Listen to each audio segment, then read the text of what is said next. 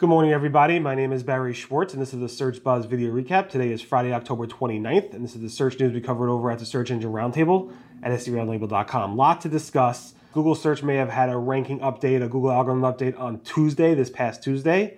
Um, just a little PSA continuous scroll really doesn't have a direct impact on the Search Console reports, and maybe an indirect impact. We'll get into that later. Search Console gained a bunch of new API features um, and uh, controls. Uh, lots of SEO topics to discuss. We talked about the Facebook rename to Meta uh, and how that impacted search, Google search, and so, so much more. And there is no sponsor this week. It's an extra Friday in the month, so not sure if it qualifies as me sponsoring my own videos, but definitely check us out at rustybrick.com if you're looking for web development or mobile app software to make your companies more efficient. All right. Any event, um, let's get into the news. So,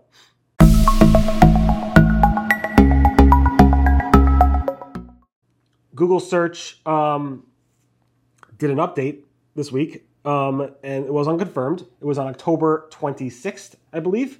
Um, and the tools, most of them showed um, changes there, and you'll see a chart of them, of course, like I put in the video if you're watching the video. Um, if you aren't watching the video and you're on Spotify, it actually has video support on Spotify as well. Uh, Google Podcast does not.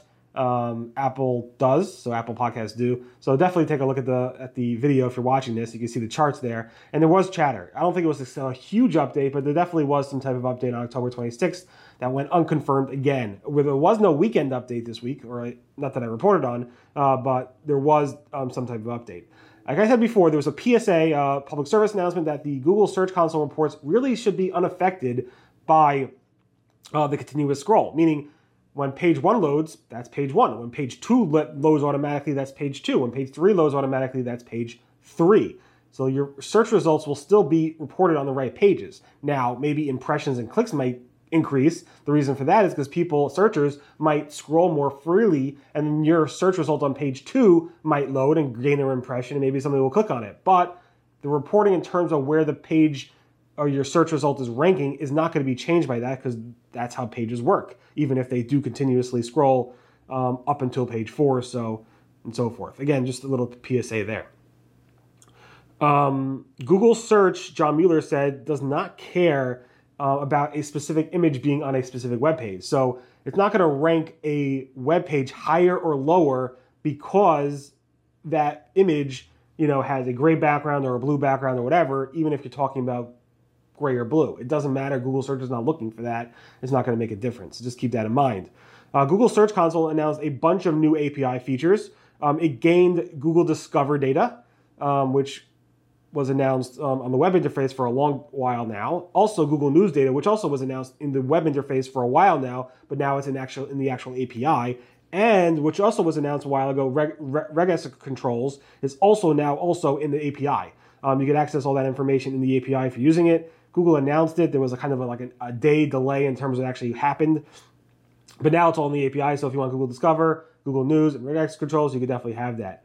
Google's John Mueller said that they do not hard code YMYL, your money, your life categories into our into their algorithm. Specifically, somebody was asking um, in, in, a specific industry, is my industry um, considered a YMYL category? And John Mueller said, I don't know um, but we don't hard code that stuff into the category. So it's easy to test, he said, on some level. Not easy to test, but it's basically the test to see if you actually produce, if your users want specific types of authors, which is very interesting for him to say that. Definitely look at look at that. Um, he said you could ask your users more directly, or do a small user study um, when maybe you could do an A/B test of your website where you have content with an author or some of it without an author and see if it actually makes a difference. Very interesting that John Mueller said that about YMYL categories and testing it, author or no author. Um, Google said trust is not just a matter of links pointing to a website. It used to be that with PageRank and so forth, that Google would say, oh, this site has lots of links from lots of authoritative sources. We trust this website more than the other website has less links. Google's John Mueller said, no, it's not just about links anymore. Trust is other things outside of just links pointing to a website. Google's John Mueller said, um, try not to use for the author name on your articles admin or author, generic names, because Google's not going to pick up on it and users are not going to pick up on it. So if you are worried about um, EAT and YMYL and stuff like that, don't use generic author names like that. Google said it does not classify um, websites based on the technology platform or infrastructure it's hosted on. Um, so if you have a BigCommerce website and it's a blog, it's not an e-commerce website. Google's going to say, "Oh, this is a blog. It's not an e-commerce website." It's based on what Google sees, not what the platform you use. Of course, I don't know why we use BigCommerce for an e-commerce site, but that's another thing. Google said, uh, "This is very interesting. Don't worry about um, reducing duplication on a one-by-one, page-by-page basis. Instead, look for the big big wins." So he's like, look for reducing duplication by a factor of 10 times. Um, and he said the way you could do that, especially let's say e-commerce pages or product URLs, um, if you have a product URL that has 50 variations of that URL with different tracking parameters and filters and controls on that URL or some weird session IDs and stuff like that, look at a way to consolidate all that into one URL. And if you have, you know, 100 or so or 5 million URLs, you can reduce that to like 100,000 URLs by reducing the 50,000, or sorry, the 50 URLs per one URL. It's basically what SEOs do by nature, um, but that's what you should be looking at. Not worrying about an individual URL, URL here and there, but look at ways to reduce duplication by tenfold. Um, Google said it might be a good idea to have an updated often or often updated sitemap file for pay, for URLs that are updated often. Have a separate sitemap file for URLs that may have be updated maybe daily and so forth. Um, he said it doesn't work at all the time, but it might be a useful idea. Google Merchant Center has come out with um, a new or change to um, their uni- unique product identifier enforcement. It used to be that in September, if you didn't have a unique pro- uh, product identifier on your URL, and there's multiple unique pro- product identifiers like GTINs, MPNs, brands, and so forth. If you didn't have that identifier on the product, Google would actually disapprove your ad, your, your listing from the free results and get rid of it completely. Now Google's saying they may still continue to remain eligible to be served but their performance in terms of how it ranks and so forth may be limited. That's starting in November, so keep that in mind. It's less of an enforcement.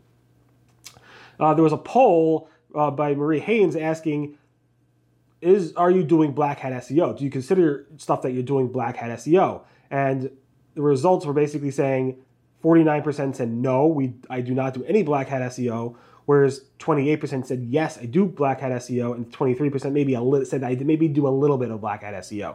Uh, the results weren't that many; they only had 200 or so responses to the poll, so just keep that in mind.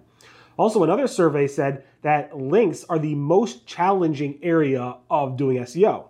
Um, I don't know. I mean, the reason makes sense um, compared to technical SEO, which was um, about I think 25% of the votes were technical SEO said that 20 um, it was the most challenging area, followed by copywriting was 9% and local SEO was about 8%.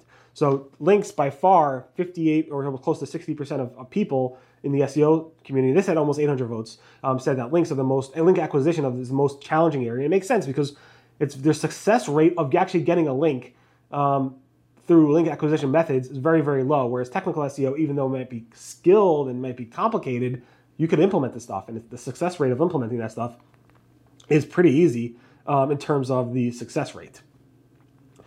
Uh, meaning, I have task A to do, I do task A, it gets done. Whereas I can ask somebody to link to me, they're most likely not going to link to me. Uh, Google came out with a new policy change and um, tool change to let um, anybody, any images of people under the age of 18 be removed by the minor themselves the parent or guardian or a legal representative of that guardian. So that's a new feature if you need to remove images. I'm sure reputation management companies are going to like that.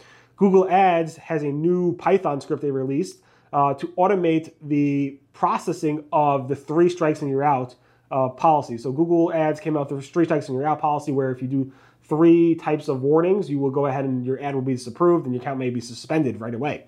Uh, so now Google has a uh, Python script that lets you keep track of those three strikes and you're out types of things, so you don't get to that third strike and get your your account suspended. Um, it's called Google Bowling if you want to look it up. Microsoft Advertising partnered with Shopify with deeper integration with Shopify, while Google Ads, which I think has already a Shopify partnership, also announced this week that they are partnering with BigCommerce for deeper integration with Google Merchant Center and ads with BigCommerce sites. Uh, Google Ads campaigns announced that they do no longer they no longer require you to have deep links to your apps. So if your app campaigns, you don't have, have to have a deep link anymore to your app. You could actually have a link to your app homepage instead. Uh, Brave Search announced um, their search ranking considerations or factors, uh, and one of those was actually using click data for ranking purposes to rank sites. And Google says they haven't used that; they don't use it. It's a fuzzy metric. The last search engine that really popularized using that was Direct Hit, which closed down in 2000 when Ask Jeeves acquired them through IEC, um, and they're no longer around for a reason. Uh, in that news, Brave Search actually said that um, they're gonna, they're no longer using Brave uh, Google as their search partner for their browser, Brave browser, and they're using their own search engine. Google Ads and sorry, Google and Microsoft both announced earnings, both up over 40% in terms of revenues. Um, their ads specific earning on, micro, on Google Ads and, Microsoft advertising are both up 40%. I think Google was up 43% and Microsoft is up over 40% on that metric.